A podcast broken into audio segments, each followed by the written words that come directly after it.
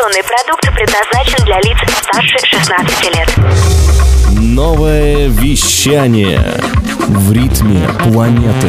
Хочу новости. Хочу новости. Новости культуры. Всем привет! В студии Светлана Горлова с кратким обзором новостей шоу-бизнеса.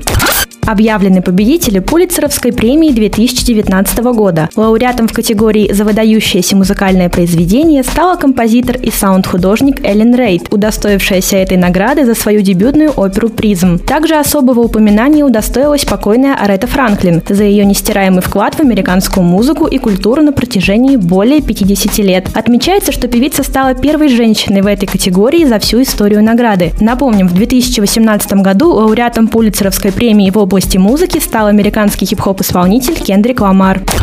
Американский рэп-исполнитель Канье Уэст выступит со своим госпел-проектом на фестивале Coachella. Концерт певца состоится двадцать первого апреля в шестнадцать ноль ноль по московскому времени и будет транслироваться на канале фестиваля на YouTube. Шоу пройдет в самой большой зоне выступлений и будет сопровождаться пением хора. Напомним, что ранее Канье Уэст отказался стать хедлайнером фестиваля Coachella и запросил для себя особые условия. Организаторы от подобных условий отказались, но компромисс все все же был найден.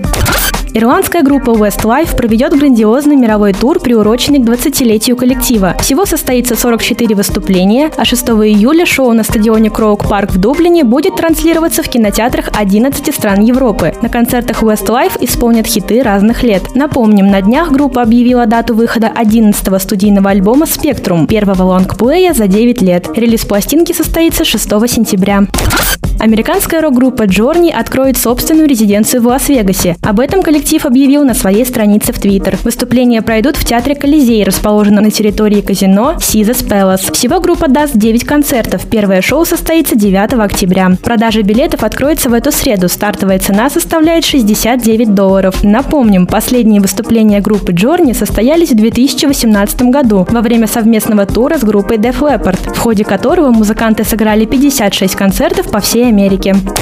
Детская записка канадского рэпера Дрейка выставлена на продажу. В ней маленький Обри Дрейк Грэм обещает маме убираться в своей комнате в обмен на то, чтобы она будила его по утрам. Также будущий рэпер пишет, что живет ради музыки и перечисляет своих любимых музыкантов – Уилла Смита, Нотариуса Биг, Джея Зи, Ашера и Эл Грина. Записка была найдена в мусорном баке недалеко от мебельной фабрики, где работает дедушка Дрейка. На сайте компании Moments in Time данный лот продается за семь с половиной тысяч долларов.